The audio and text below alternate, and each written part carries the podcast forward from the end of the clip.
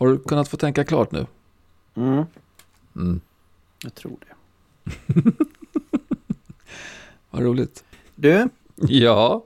eh, vad, vad, om man skulle göra om julen, Ja. alltså göra någonting med julen som ställde den helt på ända, Ja. men ändå var bra. Oj. Vad, vad, skulle, det, vad, skulle, vad skulle man göra då? Men gissas, alltså, julen är ju så, den är så dubbel. Dels så har man det här äh, liksom, eh, kristna budskapet, eller budskapet, att det är någon, någon lirare, lirare som föds i något stall. Eh, och sen har vi det här andra som också handlar om en lirare men som är skäggig och så. Och som har en massa säckar med massa paket. Ja, om man skulle göra om det, om man skulle hitta på någonting helt annat med det. Eh, Jag säger detta till dig för att jag har en bra, ett bra, en, en bra svar på den frågan. Jag tänkte jag gav dig chansen. ja, jag tänkte bara direkt på att det skulle, det skulle ha med UFO att göra. Men å andra sidan, det kan man ju tycka att den där killen nere i Palestina var kanske lite UFO-lik också. Så nej, varsågod Patrik. Vad, vad är din take på det hela? Alltså dels så tänker jag om man skulle göra en, en, en liten men genomgripande grej. Mhm. Eh, blåa tomtar tänker jag. Det hade gjort något. Okej. Ja, Smurf City liksom. ja eller bara, ja, alltså vi, vi, tomten är numera blå. Ja, Ja, okej. Mm. Jag kan se det framför mig. Efter Kalle, Mm. man har käkat. Stressen på mamma, eller de som kanske är lite mera up to date, Mm. som står i köket och sliter med 18 ton disk. Mm. Barnen under 9. Mm. Det har gått tre proppar i huvudet på dem redan. Det Ja. bankar på dörren, alla slänger sig och sätter sig i soffan och är så här apberedda. Och så kommer det in en blå tomte. Var inte det roligt? Ja, det vore faktiskt Jag kan se det framför mig. Det, Ja, ja. Alltså skägget behöver inte vara blått, det är bara att byta ut den röda färgen mot blå. Jag, jag, Ja, kan, jag, jag gillar Nej, det. men den, den är Det jättespännande. finns en glädje i det på något sätt. Det bara finns- ha de tre ja. sekunderna när folk bara, va? Eh, det andra är att man ger varandra paket under julklappsspelet istället för att ta dem. Ja, just det. För det testade jag nämligen igår. Mm. Då, då var nämligen Sinnikas del av, av släkten här och vi Mhm. åt våran traditionsenliga eh, revbensspjäl med potatismos. Mm. Mm. Mm. Och Den var, det var mellan- fint. Ja. Ja, och då, då har vi ofta en liten silltallrik först och sen så Mm. har vi det här då va. Jag köpte dubbelt så mycket eh, som behövdes i Mm. år för att Sinikka sa att du får nog ta lite till, det här kommer aldrig att räcka. Det räckte. Eh, men mellan, Ja. mellan rebenen och efterrätten då som är eh, ris al malta så spelar vi julklappsspelet. Och det är ju ett ryckande och ett slitande och Mm. sådär då va. Det det. Och då satt en av min eh, Sinnikas brors dotter satt och var lite moloken. Hon, hon slog ingen etta eller sexa, så hon fick nästan ingen paket. Ja. Nej. Och då fick jag en sexa och då gav jag henne ett paket. Mm. Och jag fick exakt samma reaktion som jag tror Mm. att jag hade fått om tomten hade kommit in i blå dräkt. Mm. Det var tre sekunder, ingen fattade någonting. Jag, jag tycker det var väldigt, väldigt bra. Ja. Superbra. Eh, ska vi köra? Ja, vi gör Ja. det. Kör igång då. Idag är det du som börjar faktiskt. Jag presenterar för dig.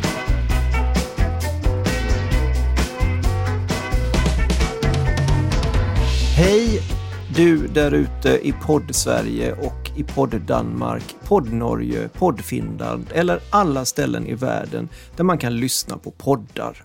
Jag heter Patrik Lögqvist och vid min digitala sida har jag min gode vän Sverker Hemring. och tillsammans så har vi i snart tre år nu spelat in ett antal avsnitt av podden X betydelse för Y. Mm. Landar du här för första gången så föreslår jag att du backar några avsnitt. Kanske inte till det första, för då förstår du inte riktigt varför vi valde det namnet som vi valde. För att det avsnittet heter Ozzy Osbournes betydelse för pedagogik. Och det, Mm. det, det gav inget egentligen. Nej. Så. Men vi, ska, vi har lovat Ozzy och hans band att vi ska göra, han ska få upprättelse. Någon gång. Men om du nödvändigtvis då vill fortsätta lyssna på det här avsnittet så kan jag berätta att X betydelse för Y, det handlar då om att vi tittar på samband mellan X som är ett eh, band, eller ett musikfenomen eller någonting annat och då Y som är ett namn, begrepp, uttryck, definition på något som har med lärande att göra. Eller kommunikation. Eller kommunikation. Mm. Dagens avsnitt, vad heter det Sverker? Debutalbumens betydelse för AIDA. Eller Mm. AIDA som är då Precis. förkortningen som har med just Ja. kommunikation att göra. Det är inte Verdi-operan då, ifall ni undrar, för det är något helt annat. Nej, exakt. Mm.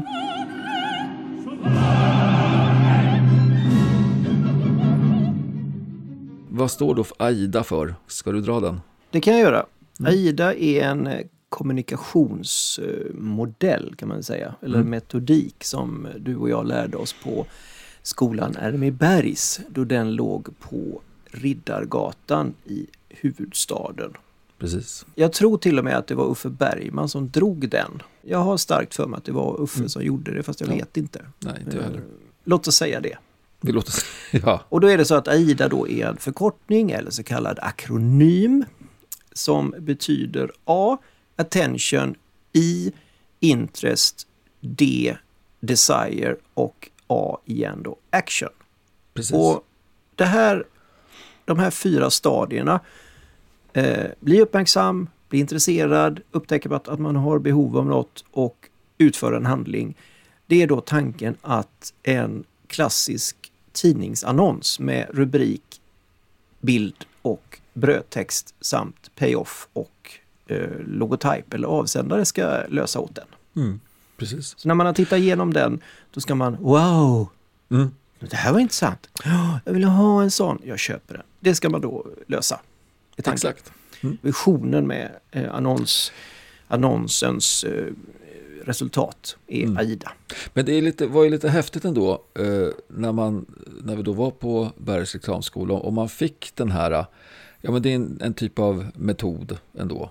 Mm. Jag, hade ju, jag tyckte ju mest att reklam, det var ju sånt där som var störande på tunnelbanan. Mm. Att jobba med reklam och hur det egentligen fungerar, det var ju helt nytt för mig. Så att för mig var det ju verkligen en massa ögonöppnare hela tiden och inte minst då det här med eh, AIDA. Eh, det var ju superhäftigt tycker jag. Man blev ju både välsignad och förbannad på samma gång. Ja. Välsignad för att fjällen föll från ens ögon och helt plötsligt så såg man man tittade in i, i en värld, när man tittade på världen med helt nya glasögon Mm. som väldigt många människor inte gjorde. Mm. Eh, det, det är lite grann som att lära sig. Just det. Eh, väldigt många kan inte det här trolleritrixet. Eh, och man blev förbannad eh, för att man blev förbannad. Mm. För att då kun, nu kunde man inte låta bli att titta på en annons utan att försöka och, och liksom analysera och koda av den hela tiden. Det. Och det har man ju fortsatt med. Jajamän. Eh, eller vi, du och jag. Eller, Det, ja, det är ju det har man gjort. bland annat det... det, som gör att vi jobbar med det vi gör. jo, men det har ju blivit en, det en väldigt, eh, det har blivit väldigt normal del av ens liv bara. Att man, Mm. man bara kollar. För, det, för det, det fina med detta, eh, eller det, det jobbiga med det är ju att AIDA funkar ju inte bara på eh, tidningsannonser utan de, det funkar ju på väldigt, väldigt mycket. Ja, absolut. Och det behöver inte nödvändigtvis funka i tryckta medier eller för tryckta medier utan det kan funka egentligen för all form av informationsöverföring skulle jag säga. Ja, det krävs en del. Eh, Det gör det. Både eh, kreativitet och eh, utförandeskap. Det är Mm. det ju. Och, och hur man nu får in detta då i avsnittet eh, debutalbumens betydelse för Aida, det är väl för att vi ska försöka grotta ner oss lite grann i några album där vi känner att ja, men här funkar faktiskt Aida ganska bra. Mm. Jag kan se att när jag har valt band den här gången så har Mm. jag nog tagit det bredaste greppet någonsin i alla poddavsnitt som vi har haft. Är det sant? Vad härligt. Vad gäller tid. Mm. Ja, du menar att det är, lång, att det är utsträckt? Stor spännvidd. Jag, har, eh, jag är lite fokuserad på vissa årtionden, men sen har jag någon som sticker ut lite grann också. Mm. Ja, hur ska vi göra? Ska vi ta varsina eh, debutplattor eh, bara så varannan eller ska vi göra på något annat vis? Har du något Eh, tips? vi gör som vi brukar. Vi gör som vi brukar. Mm. Vi kör på. Ja. Du får börja. Alltså, jag tänkte faktiskt vara så eh, navelskådande så att jag tar ett band med några som jag faktiskt känner ganska bra. Det är ett svenskt band dessutom eh, och de heter Electric Boys. Gud, jag trodde du skulle ta Living Sacrifice. Sluta!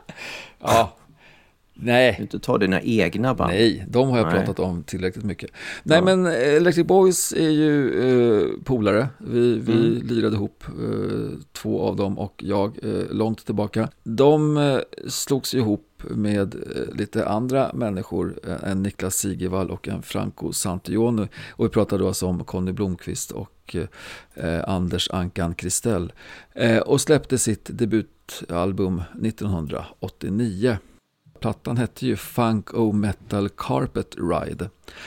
Eh, och det är väl sällan, tycker jag, som en skiva, eh, en, en skivtitel verkligen säger precis vad skivan innehåller. Det var funk, det var metal, det var rock'n'roll och det svängde fascinerande bra.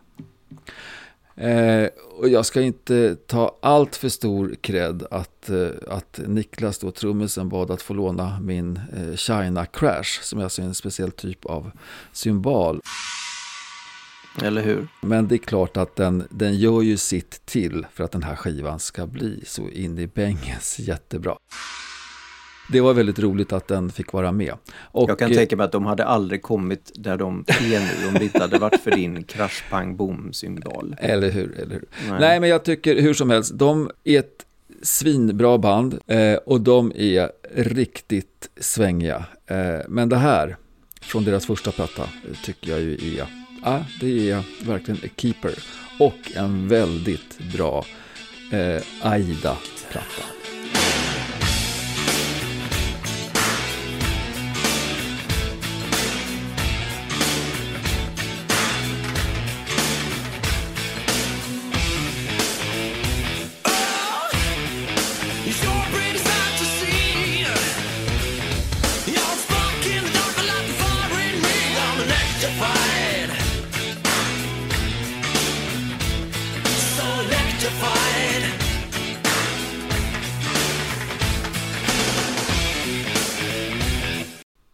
Det var mitt första bidrag.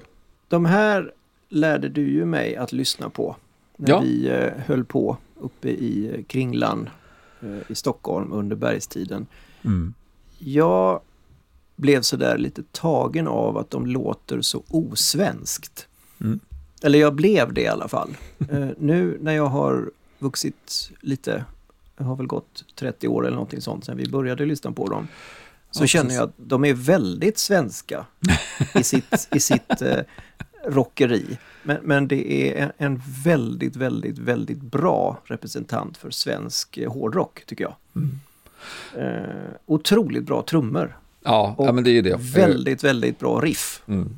Ja, men Niklas Sigevall eh, är en bombastisk trummis som har eh, han har mycket John Bonham i sig och han har eh, mycket av Ian Pace i sig från Deep Purple. Han har mycket av en massa trummisar men han är, nej, han har ett sånt driv så att det är nästan löjligt. Och eh, Conny och hans riff, nej, det, det svänger.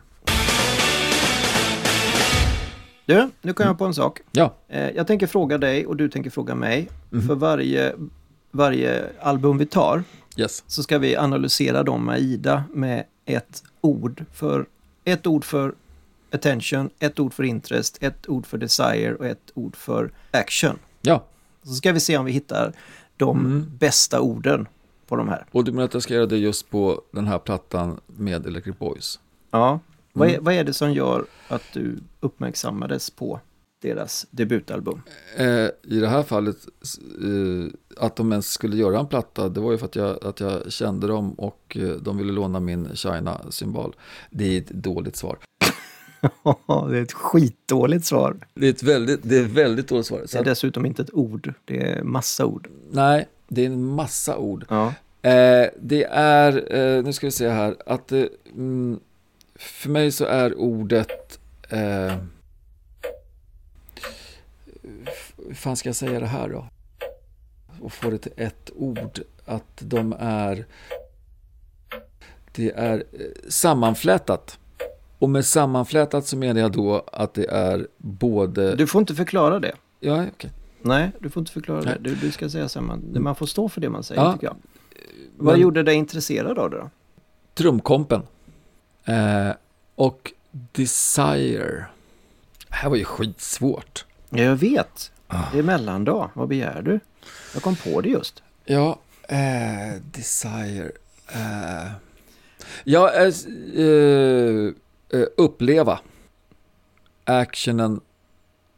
Det, det, man säger, det är den vidaste definitionen. Det, det kan ju vara allt här. Mm, Vilken aktivitet, mm. Ja, action, det, handling som det helst. var eh, eh, live-kolla. Bra ord. Ja, det blir hittepå-ord. Ja, ja. Det blir det ja. Ja. Mm. Så, Nu är vi igång. bra. Nu börjar det hända grejer. Nu är vi igång. Det här är bra. Huh! Då är det min tur. Det är det Eh, verkligen. Jag ska ta det California-baserade bandet Offspring. Okej. Ja, eh, de bildades 1984. Mm.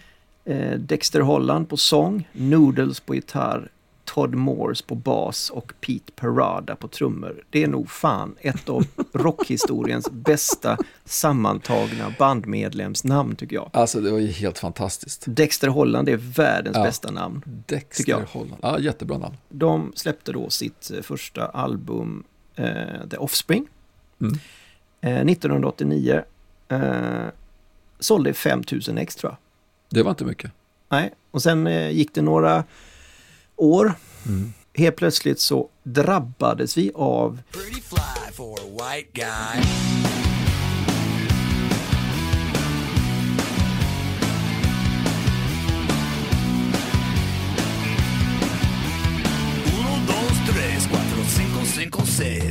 Jag kan ju säga att jag är ju alltid sist på bollen. Ni som har lyssnat några avsnitt här vet ju att jag hittar ju allting sist. Eller jag får alltid gå baklänges när jag ska eh, lyssna på saker och ting. Eh, men när jag hörde Pretty Fly for a White Guy, då det var en av de här golvningsmomenten första Mhm. gången jag fick på den på MTV. Säkert var vi hemma hos dig och satt och kollade på någonting och Inte hade just släppt nas eller någonting sånt och så kommer den här helt galet bra eh, låten. Eh, Mm. så. Och sen så fick man gå tillbaka och så lyssnade man på The Offspring. Och det jag har valt från det albumet är den här.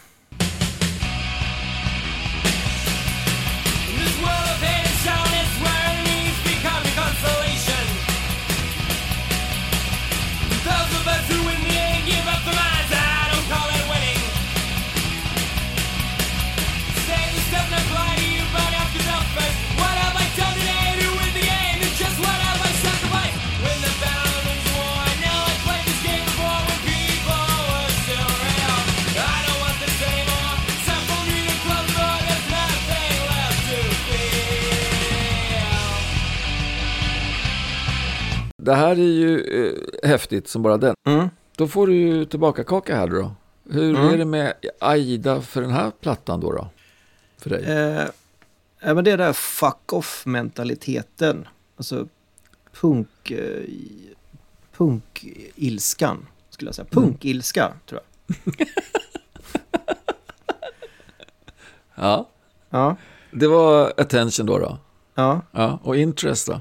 Där är det gitarrerna, får jag säga, som. Mm. intresserar mig. Git- Nej, vänta, nej, jo, nej det är det inte. Det, det är, nej, men det, det är Hollands röst, Mm. okej. rösten. Mm. Mm. Den, den, eh, den grabbar tag i och släpper inte. Det, det är som en sån här jävla foxterrier, tycker jag. Ja. Och sen Desire då? Jag tyckte ditt ord var väldigt, väldigt bra. Eh, Okej. Uppleva. Ja. Eh, eh, och, och action är fuldans. Shit vad bra! Men ingen av dem väcker känslor som Annette.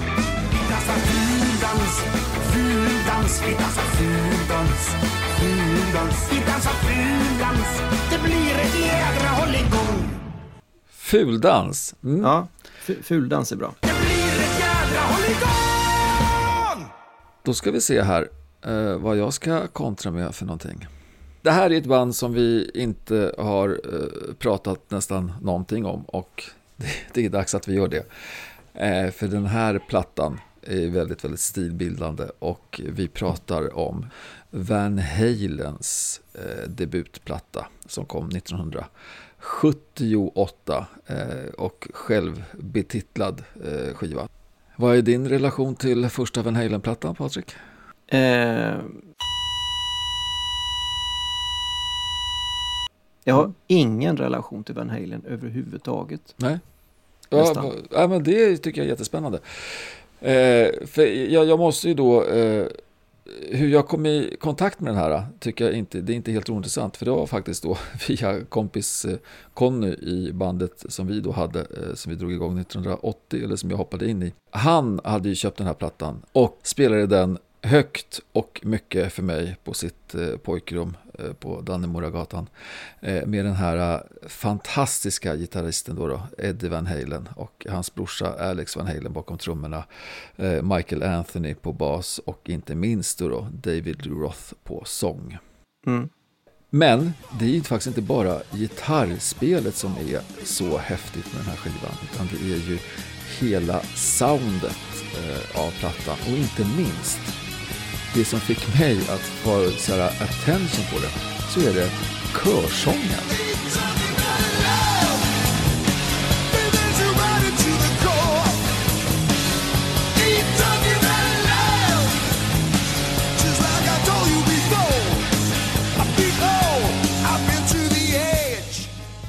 Det är så mycket häftig körsång på den här skivan.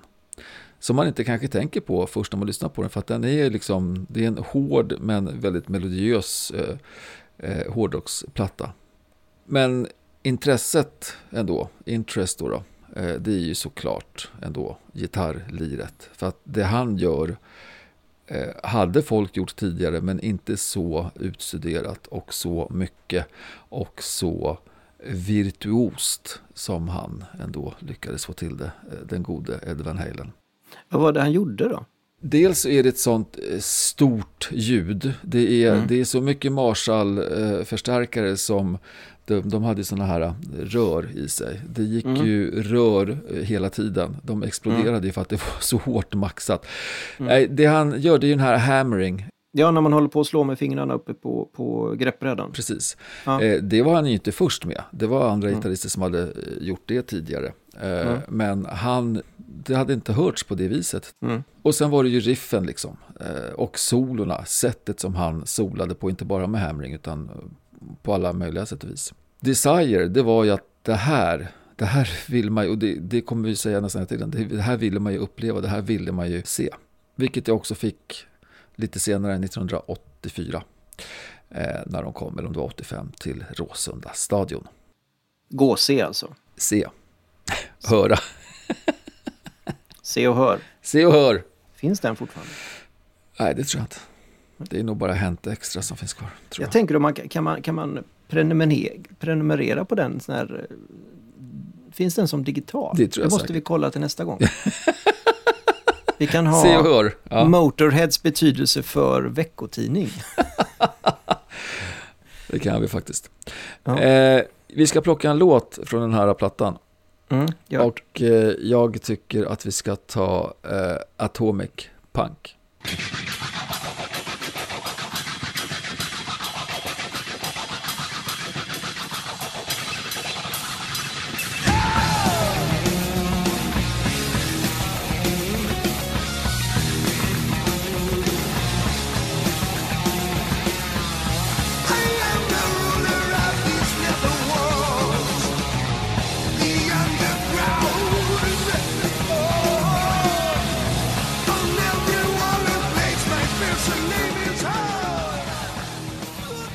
Jag, jag vet så lite om Van Halen så att jag trodde faktiskt att Ibland tror jag att David Le- LeRoth är Van Halen. För han är en sån oerhört framträdande figur för det här bandet. Det är han, men och det, det är lite synd att eh, det blir så. Han var ju med fram till eh, och med eh, 84, åt- eller 86. Ja. Sen så hoppade han av, eller fick sparken. Mm. Eh, och så kom ju Sammy Hager in och Mm. var Van Halens sångare. Och sen var en annan kille, eh, Sharon, var med och var sångare ett tag. Och sen kom ju David Lee Roth eh, tillbaka. Mhm. Eh, sista åren här som de var ute och lirade. Eh, Men eh, så att, eh, ja, men det, absolut. Det, han var ju liksom verkligen frontmannen för det här bandet. Det går inte att komma ifrån. Eh, Och Han var sen var, sådär sexosande. Ja, ja men alla, ja, tjejerna var helt galna. Jag vet att min, en, en av mina lumparkompisar hade en sån här eh, avklädd bild på David LeRoth eh, inne i sitt skåp. Mm. Så. Precis. Eh, och han var ju gudasnygg alltså. Ja, han var ju skitsnygg. Och så stod, och så, det stod nog, det stod någon så här LaRoth och sen så stod det Van Halen under. Så det var nog det som gjorde att jag började tro att han var, att han var Van Halen. Ja. Mm. En, liten, en liten sån bara rolig eh, parentes i det hela. Det är att han som bekostade eh, demon som Mm. föranledde deras eh, debutplatta. Det var ju Mm. Gene Simmons Mhm. som hade sett eh, Van Halen uppträda nere på eh, Sunset Boulevard. Okej. Och tyckte att Nej, men det här är så bra så att det här, det, här ska jag, det här ska jag hjälpa till med. Ja. Och han har gjort så lite nu och då med lite olika band och gått in och Mhm. hjälpt dem. Mhm. Det är Lite coolt. Jag håller mig till hårdrockseran här. Vad, Ja. vad ska du fronta med nu? Eller kontra men jag, med? jag, jag går lite... eh, Alltså jag vet inte om det är indie det här. Mhm. Eller vad det är. Jag, jag kan inte riktigt... eh, Jag kan inte greppa deras genre. Alltså det, det, vi är Sverige. Vi är Sverige? Eh, Det är rock. Oj, Och det är Union Carbide Production. så där ja. Det första, tror jag, Göteborgsbandet som vi spelar i den här podden. Jag är helt säker på det också. De bildades mitten av 80-talet. Några bortskämda jävla förortsungar. men då inte från, inte från Angered, Gårdsten, Hammarkullen. Utan nu pratar vi alltså de, de, de fina delarna av Göteborg. Jaha, Tobbe Lundberg var Mhm. då frontartisten. Han passade på att byta sitt efternamn till, eller förnamn till Ebbot. Det låter ju lite coolare än Tobbe tycker jag. lite coolare faktiskt. Han sjöng, spelade keyboard och sax. Okej. Med honom var hans kompis Björn Olsson som spelade gitarr och sax. Det är roligt att det finns två bandmedlemmar som spelar sax i ett band. Det är inte så, det är inte så vanligt tror Det är jag. inte vanligt alls, framförallt inte från Göteborg Nej. tror jag. Nej. Eh, Henrik Lynander på trummor, Per Hjelm på bas och Patrik Kaganis på gitarr. Mhm. Bandet Union Carbide Production kommer från eh, en text som stod på ett, jag tror det var ett bilbatteri som Björn Olsson hade hemma hos sig. Ja, Det var så bandet bildades. Ja, ja. Alltså att de fick sitt namn så alltså? Ja, exakt. det. mm. Deras debutalbum kommer som sagt 1987 och Mm. det är då In the Air Tonight. Jag vet inte om att man driver med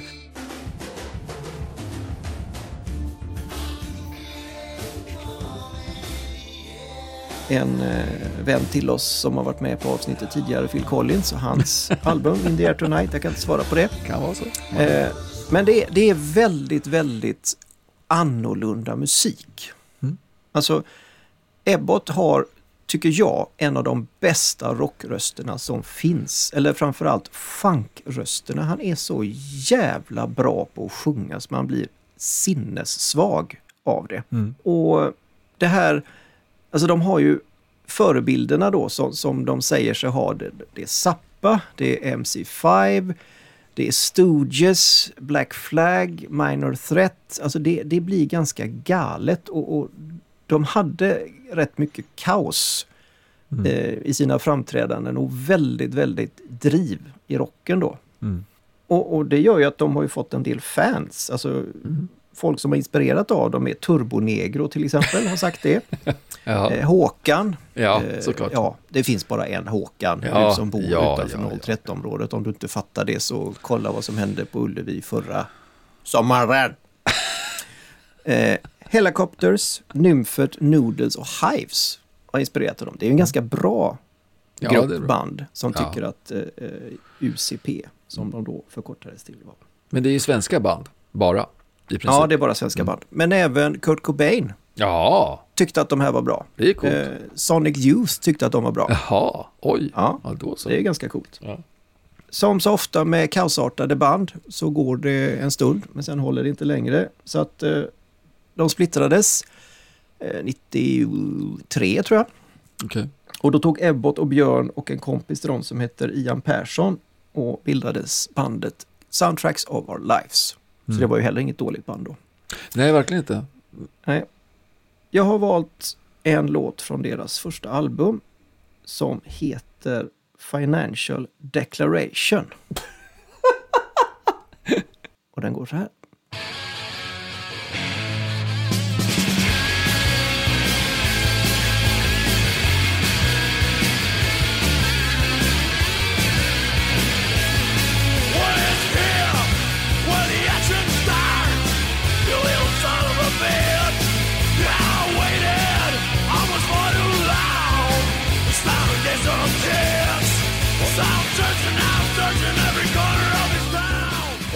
Ska man ejda de här då? Ja, nu ska vi aida dem. Ja, så är det då, jag skulle nog säga punkglädje. med de här, för Ja. de, de, är, de spelar inte punk, men det är väldigt mycket punk i dem tycker jag. Eh, även här skulle jag nog säga att rösten är väldigt, väldigt viktig för intresset. Mm. Vad vill jag göra när jag hör dem? Ja, öla Okej. känner jag för att göra när jag hör dem. Ja. Ja. Och vad gör jag då? Mm. Jag fuldansar inte, men jag hoppar upp och ner. Mm. Eh, hoppdans skulle jag säga. Hoppdans. Ja, bra. Ja. Jag tycker det här är helt eh, nästan lite fascinerande för att jag kan inte minnas att vi har en enda Union Carbide Production-låt på någon av våra Spotify-listor. Nej, men det här är ett specialavsnitt så då tänkte jag att jag fick hop- hoppa utanför Ja, men jag, jag tycker att det är jätteroligt att... Ja, du menar det är konstigt att de inte har kommit med? Nej, men det är konstigt att vi... Vi har aldrig pratat om det här bandet. De har inte funnits på radarn än. Nej. Nej.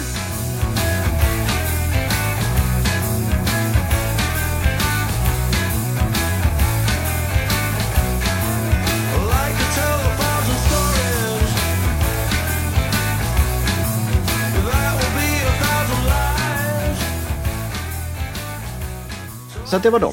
Eh, jag tänker nog fortsätta på... Vi har ju hittat ett litet spår här tycker jag. Att vi tar band som vi inte har pratat om i den här podden tidigare. Det kommer ett nytt band som vi Ja, prata om, alltså. det gör det faktiskt. Jaha, Okej. Och det som är väldigt kul med det här, det var att jag nämnde eh, i podden för några avsnitt sedan att jag skulle prata om ett band. Och så gör jag aldrig det. Mm. Det var en sån cliffhanger som kommer nu. Nej, och det är faktiskt då eh, bandet 6AM Mm. Som jag tänkte prata om. Det är ett band de eh, drog igång eh, 2007, så att det är liksom det modernaste bandet som jag har med mig idag. Och egentligen så är det inte ett, ett band, det var mer ett, det var ett projekt som man gjorde. Mm. Eh, och det var alltså då att Nicky Six hade skrivit en bok. Han hade hittat sina gamla dagboksanteckningar från typ 1986 eller 1987. Då han var en svårt heroinberoende eh, eh, eh, basist i Motley Crue.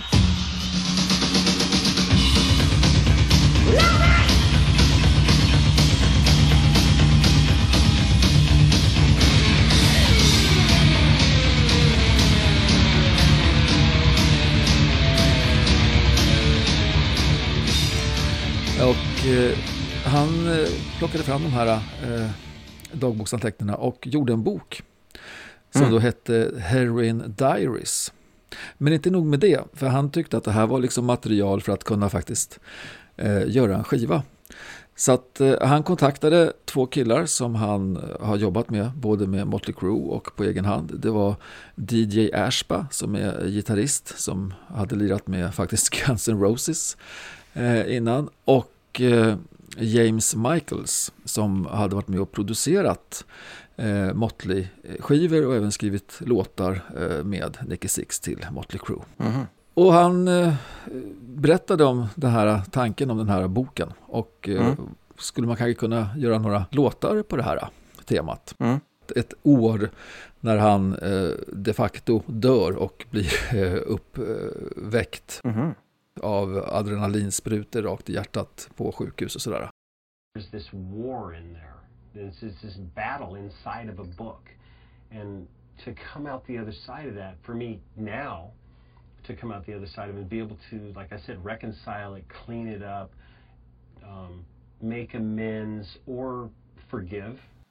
Det är ingen vacker omslagsbild på hans bok. Nej, Eh, Men den är sann. Ja den är väldigt sann och att det här skulle Ja. kunna hjälpa folk som har det trassligt. Om de då kunde göra liksom lite låtar som, som tog temat ifrån från boken. Mhm. Och det gör de ju med den äran. Alltså det är...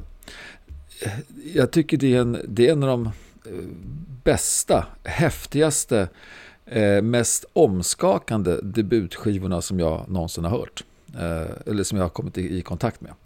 Jag tycker den är galet bra. Det är fantastiska texter. Det är ett skitbra spel, alltså lir av alla som är med och inte minst eh, sången är också helt, helt grym. Eh, så att eh, jag tänkte att vi skulle lyssna på en av de, ja faktiskt min favoritlåt från den plattan som heter Pray for me.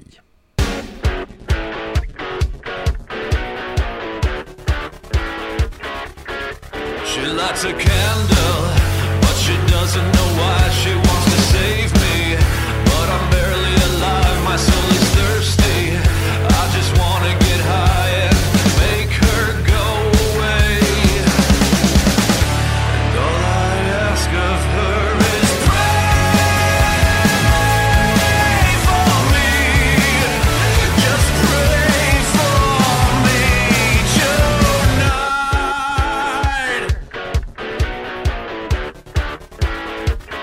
Bra, bra skit. Ja, det här är bra skit. Det är rock'n'roll men med en mening. Eh, Så att det är nog det som faktiskt får bli, om vi nu ska titta på det ur ett AIDA-perspektiv, så eh, attentionen här blir nog faktiskt ordet, eller just ord, ordet mening. Meningsfull, Mm. eh, får jag nog säga då.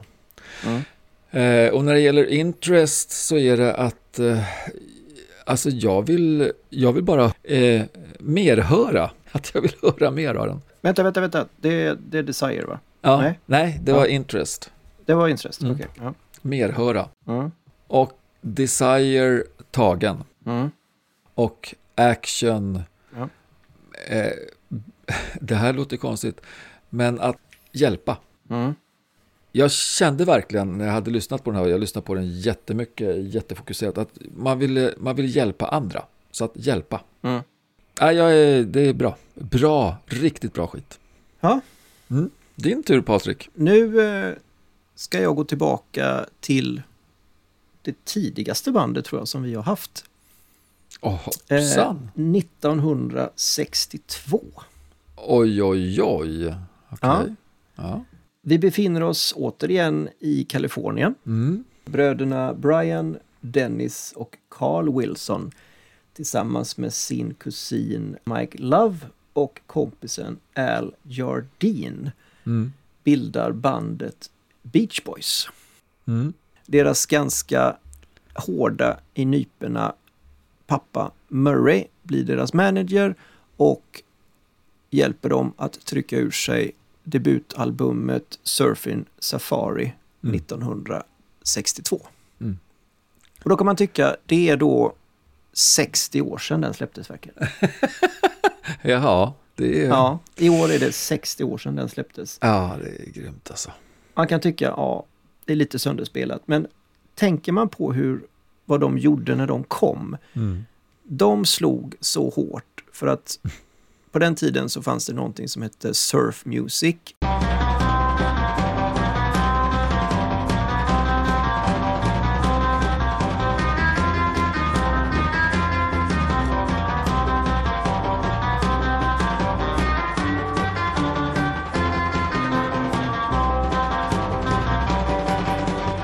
Och det var väldigt, väldigt reverbad, bara instrumentalt. Ja, just det. Eh, Jimmy Page gillade det jättemycket. Gjorde han det? Den här, ja, det gjorde han. But the first time I heard the rumble, it was like that's that was something that has so much profound attitude Yeah, to it. it really does. It really does. Now he's starting to increase uh, vibrato on his amplifier. You hear blah, blah, blah, blah, blah, blah. It gets more intense. Och, och väldigt garageigt, skitigt. Och De här blev stämplade som surfmusik. Mm. Eh, Men ofta när de uppträdde i början så, så slängde folk eh, grönsaker på dem för de tyckte att de var så mesiga. för att de, de sjöng ju stämmer och höll på sådär. Och sen har Ja, de liksom utvecklats till, till ett av världens största band. Eh, Mm. Jag skulle gärna vilja köra ett avsnitt med dem någon gång. Om vi Ja, kan det få vore jättespännande. Ur våran slump, Ja, ja visst. Vi ur vårat slumpkuvert. Mm. Eh, De har vi heller aldrig spelat. Nej, det har vi inte. Som en liten sån här känga till att stjäla saker. Mm. Eh, så kanske ni inte visste det, men Surfing USA, som är en av deras stora, stora låtar, det är en rewrite av Chuck Berrys Sweet Little 16 som de skrev ny text till och det är gjorde fantastiskt. och gjorde till sin. Ja. They're really rocking in Boston and Pittsburgh, PA. Deep in the heart of Texas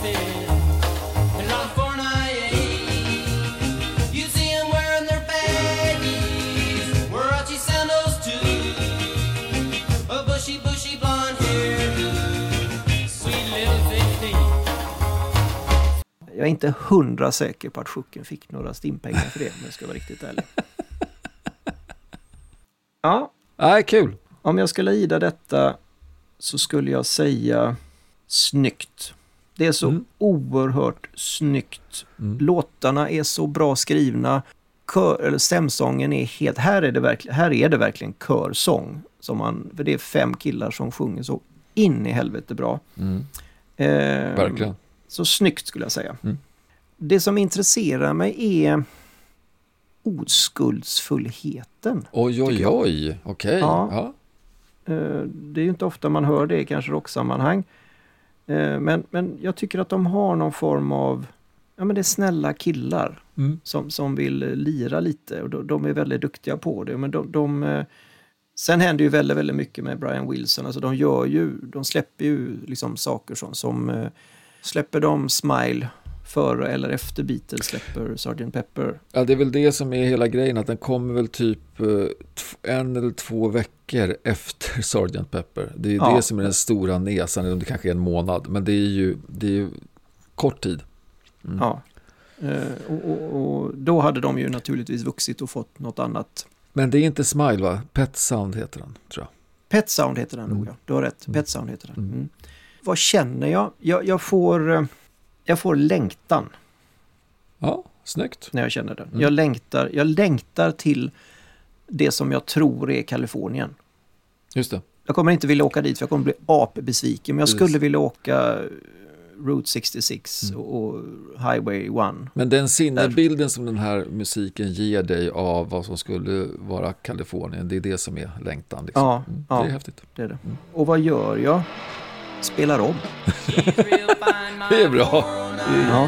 She's real fine, my 409, my 409. Well, I saved my pennies and I saved my dimes.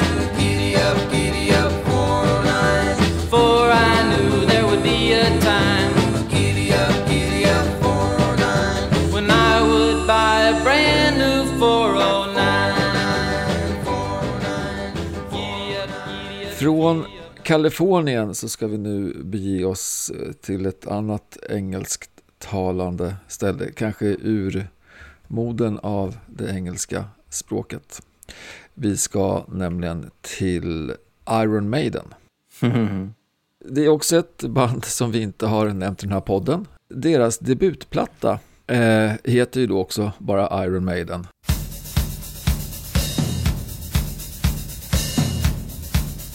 Jag upptäckte dem när de var förband till Kiss 1980 i Eriksdalshallen. De var ju balla, det var liksom eh, lite grann som, som Kiss fast de hade en, eh, de var fem stycken. Där det var eh, Dennis Stratton och så var det Dave Murray och så en kille på sång som heter Paul Diano. Och så var det basisten då, Steve Harris, som han förstod att det är han som skriver alla låtar. Eh, vilket man nästan kan förstå när man hör Iron Maiden, för det är väldigt, väldigt melodiöst eh, lirat just på bas och helt galet spelat. Men sen var det ju en trummis som lirade inte minst shuffle-komp och sådär och äh, Clive Burr, helt galet bra. Eh, jag var ändå inte, alltså jag ska inte säga att jag blev golvad för att jag satt ju mest och väntade på att Kiss skulle komma. Men de väckte mitt intresse så pass mycket så att jag gick ju och köpte deras första platta. Den inleds ju med den här låten. Prowler.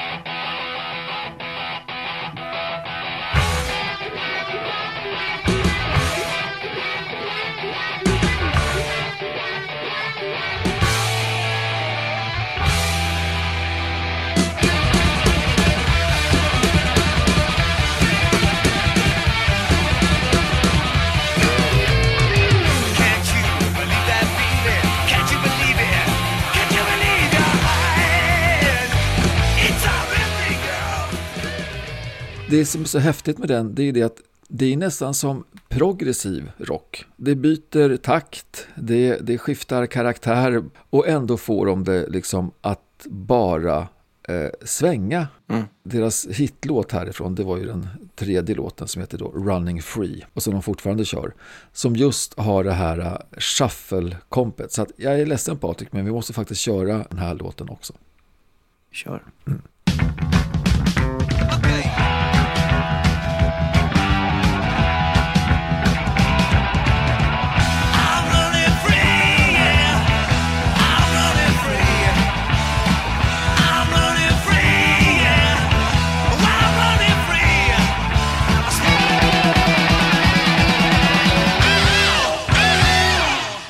det här är ju Clive Burr eh, i sitt esse, eh, Iron Maiden i sitt esse. Den här låten, det, man vill ju bara eh, lufttrumma. Alltså det går ju inte att låta bli. In, och inte bara om man är liksom amatör-coverbandstrummis som jag, utan alla som hör den här vill ju bara lufttrumma, eller hur? Så det är Desire då? Ja, men jag tänkte att vi skulle komma till, vi kanske skulle ta det i, i ordning. då. Nej, men eh, attention här är ju komplexiteten, skulle jag faktiskt säga. Och interest, det är att, ja, nyfikenhet. Desire är att, ja, det är verkligen lufttrumma. Mycket och länge. Och eh, action, det är mer lufttrumma. Jag gillar det. Så, så enkelt Ja. var det med det. Det är bra. Det är bra när regler börjar Ja, vad fan, vi måste ju tänja på gränserna. Då blir det intressant. Ja, ja. Nej, men jag tycker, och det, det är ju också lite fascinerande att de, de startade egentligen i mitten på, på 70-talet. De var ju med och eh, liksom drog igång den här eh, heavy metal, new heavy metal, new British heavy metal. Alltså det var en sån här konstig förkortning. Och det var ju då, ja men precis, det var ju de och så var det Judas Priest. Den andra, andra brittiska vågen. Ja, men precis. Mm. Och Iron Maiden är ju eh, superstora nu. De är ett av världens största band. Mm. Nej, eh, jag bara gör vågen. Så, Är det han, eh, Bruce Dickinson, som flyger själv? precis. Bruce Han som har Dickinson. jumbojet? Ja, han är jumbojet Ja. och ibland så tar han med sig sina kompisar på lite turné, eh, turnéflygningar. Jag kommer nu. Får, får jag bara säga det, in, jag- innan, innan du fortsätter. Det får du. Jag vill inte ta några mer band nu. Jag är ganska nöjd. Jag jag ska ta mitt sista nu. Ja, det var det jag tänkte. Så jag tar min sista och sen så får du ta din sista. nej, så får du nej, en men, extra. nej, det var Jo. jag som började. Så att det var det, Ja, men du får ta din nej, men sista. jag vill inte, jag vill inte, jag vill inte ta något mer. Jag är nöjd. Nej. Jag är klar. Okej. Så att du får avsluta det här. Då kommer jag avsluta med inte ett... Jo, det är naturligtvis ett debutalbum, men det är ingen debut-LP. För det är ingen fullängdare. Det här är en debut-EP som är då, för er som har glömt vad de här förkortningarna står för. LP är ju long play och extended play är en EP som inte innehåller typ åtta låtar som en LP ofta gjorde på den tiden man började med Mm. Just det. LPsar. Just det. EPn heter Black Smoke Rising. Mhm. Den släpptes på iTunes faktiskt. Oj, ja, Ja, Schysst. eh, en månad efter att det här bandet hade blivit signade på Lava Records i oj, mars 2017. oj, okej. Första singeln, första låten på Black Smoke Rising var också deras debutsingel. Den toppade US Billboard, Mainstream Rock och Active Rock i september 2017. Fyra veckor i rad. Jesus. När deras fullängdare då släpptes Mm. så toppade den Billboard Top Album Sales första veckan efter att albumet hade släppts. Ja, det väl snyggt. Och deras debutsingel då, som släpptes som singel Mm. på iTunes 12 april 2017, Mm. låter så här. So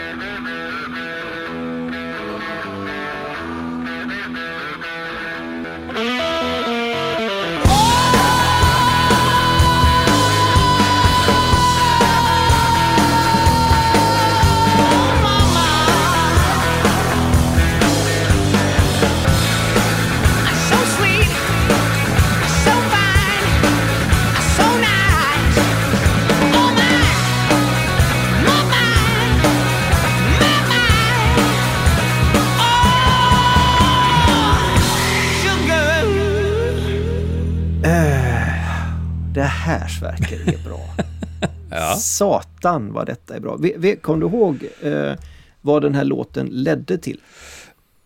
Mm, Nej, det kanske jag inte kan säga direkt. Nej, det kan jag. Ja, Eh, för den här låten ledde till att du och jag beslöt att vi skulle åka på en roadtrip. ja, ja, ja. ja. För när, när, när vi var uppe på ditt land och skulle provspela in eh, podd så blev vi lite sura på det och då bestämde vi oss för att åka på en liten biltur istället. Just och då det. spelade vi lite låtar, bland annat den här. Stämmer. Den här är ju, alltså det här bandet är ju skrattretande Led Zeppelin. Mm. Alltså de är så Led Zeppelin så det inte är klokt. Eh, det finns ett, ett eh, ganska roligt litet klipp där Robert Plant blir, blir intervjuad Okej. om, av Greta Van Fleet. Eh, lyssna på det tycker jag, för det är roligt. There's a band in Detroit called Greta Van Fleet. They are Led Zeppelin 1. Yeah. It's like, the kid looks like he's just dropped out of a kind of a beautiful little singer. I hate him. He's uh, he has got such a huge voice. That young yeah, fella, the and he borrowed it from somebody I know very well. yeah, because he said he based his whole style on Aerosmith. Det är väldigt roligt att han säger, jaha, var har de lånat den ifrån? De har lånat den rösten från någon som jag känner. Nej, men han är, han är eh, den här då, eh, Josh, eh, som han då heter, Josh Kiska. Eh, han är så förbannat duktig sångare. Eh, ja, han har tagit allt han kan av Robert Plant, men han har gjort det till sitt eget någonstans tycker jag också. Det, det, är, det är bra. Eh, eh, och och de, eh, de gillar det de gör. Alltså hans brorsa Jake då som spelar gitarr, de gör det skitbra. Eh, trummisen Danny Wagner kanske inte är, alltså han kan aldrig bli John Bonham, men, men han försöker ju allt han kan. Men, men eh, Josh och Jake, alltså de är helt sinnessjuka. Ja, nej, men det, det är ett svinbra band. Det Ja, det är ett Ja, ja, svinbra ja, band. Och det är synd att de inte har gjort så mycket för att det räcker inte att göra ett avsnitt med två album på dem. Men det, är- jag hoppas att de inte slutar eller blir nermalda i musikbranschen utan att de återkommer och gör ännu mer bra grejer. Mm. De är unga. Jag hoppas att de lyckas hålla sig borta från eh, dumheter. Ja, jag hoppas det också.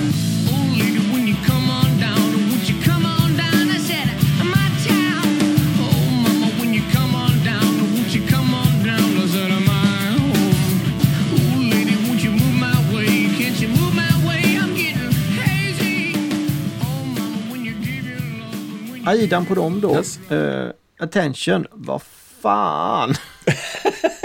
Ja, det är ett ord faktiskt. Vad fan. Ja. Ja, ja, det är det. Interest, ja men det, det är... Eh, ja, men jag får säga rösten igen. För det, det är, den är makalös. Mm. Vad, vad vill jag? Jag vill eh, konsertgå Mm. vill jag göra Mm. när jag hör dem. Mm. Och eh, Action är, alltså, det, det, alltså varje gång jag lyssnar på dem så blir det nästan biljettköp. Ja, det är så. Så jag, jag, ja, jag får passa mig för att det, det har blivit så flera gånger faktiskt. Men, ja, har du sett dem? Mm. Nej, Nej. Men eh, jag lyssnade på dem och, och då började jag leta efter Rivals Ja. sista gången de var här. Vi gjorde ett avsnitt om, om Rivals och de har ju också varit lite anklagade för att vara eh, lite Zeppelin-kopior sådär. Och så Ja. såg vi ju då att i höstas i USA så gav de de här två banden gavs ut på en gemensam turné. Liksom Rival Sons var förband till Greta Van Fleet. Ja, det är coolt. Ja, det är kul. Eh, hoppas att Rivals tycker att det är okej. Det tror jag. Mm. Jaha, Sammanfattar man detta då, ja. vilket inte är helt enkelt, så, så har vi då, vad är det som skapar attention för de bandens debutalbum som du och jag har valt? Det är Mm. att de är sammanflätade, har en punkilska och en punkglädje i sig. de har bra stämsånger, ja. kan vara meningsfulla också, Mm. snygga, komplexa och vara faniga. Rätt brett faktiskt. Rätt brett. Tittar man då på vad som skapar intresset efter att man har uppmärksammats på dem så är det nog väldigt, väldigt mycket det musikaliska ljudliga uttrycket. Alltså vi har trumpkompet, vi har rösten tre gånger, Mm. gitarrljudet en gång och sen har vi lite bubblare, tagen, oskuldsfullhet och nyfikenhet. Mhm. Desire, det, det är nog skulle jag säga egentligen det är samma sak, det är uppleva. Ja, det är det. Man vill uppleva det. Vi har upplevt tre gånger, sen så vill man öla, men det har ju med uppleva Ja. att göra. Absolut. Merhöra, längtan, lufttrumma och konsert gå. Alltså det är ju, man, Det är, det är ju tydligt. ja, man vill uppleva. Den, den var jättetydlig. Vad, vad ska den då leda till att man gör? Ja, men man vill livekolla, fuldansa, se och höra, hoppdansa, hjälpa i och för sig, en, lite vid sidan av. Eh, man vill spela om, man vill mer lufttrumma och man vill köpa biljetter. Jo, men då handlar det om att eh, mycket att man faktiskt, man vill ju se dem också Ja. live, alltså upplevelsen av det hela. Så skulle jag sammanfatta det här så finns det en jävla massa anledningar till att vi får upp dem på radarn och börjar bli lite sugna på dem. Mm. Men det vi gör med dem, det är ju att vi spelar dem och trivs med att spela dem.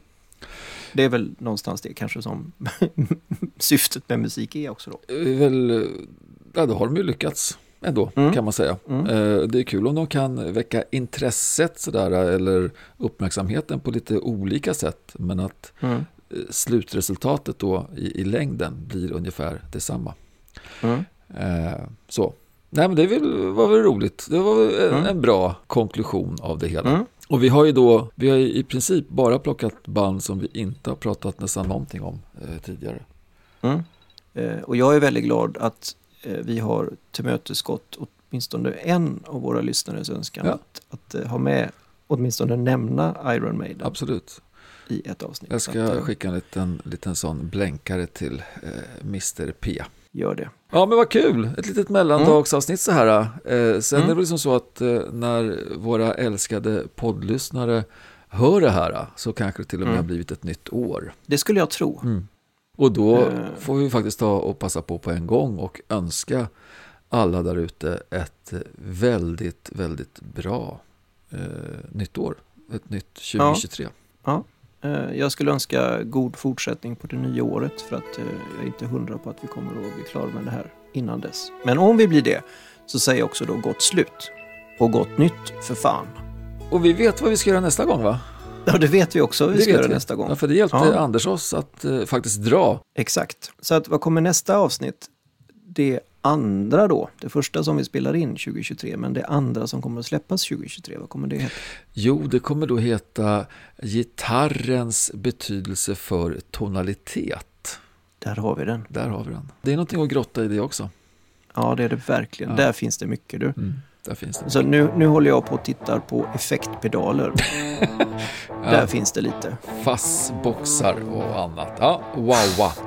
Ja, nej, men hörru, tack eh, för idag. Eh, Och tack alla ni som har lyssnat såklart. Vi hörs snart igen. Det gör vi.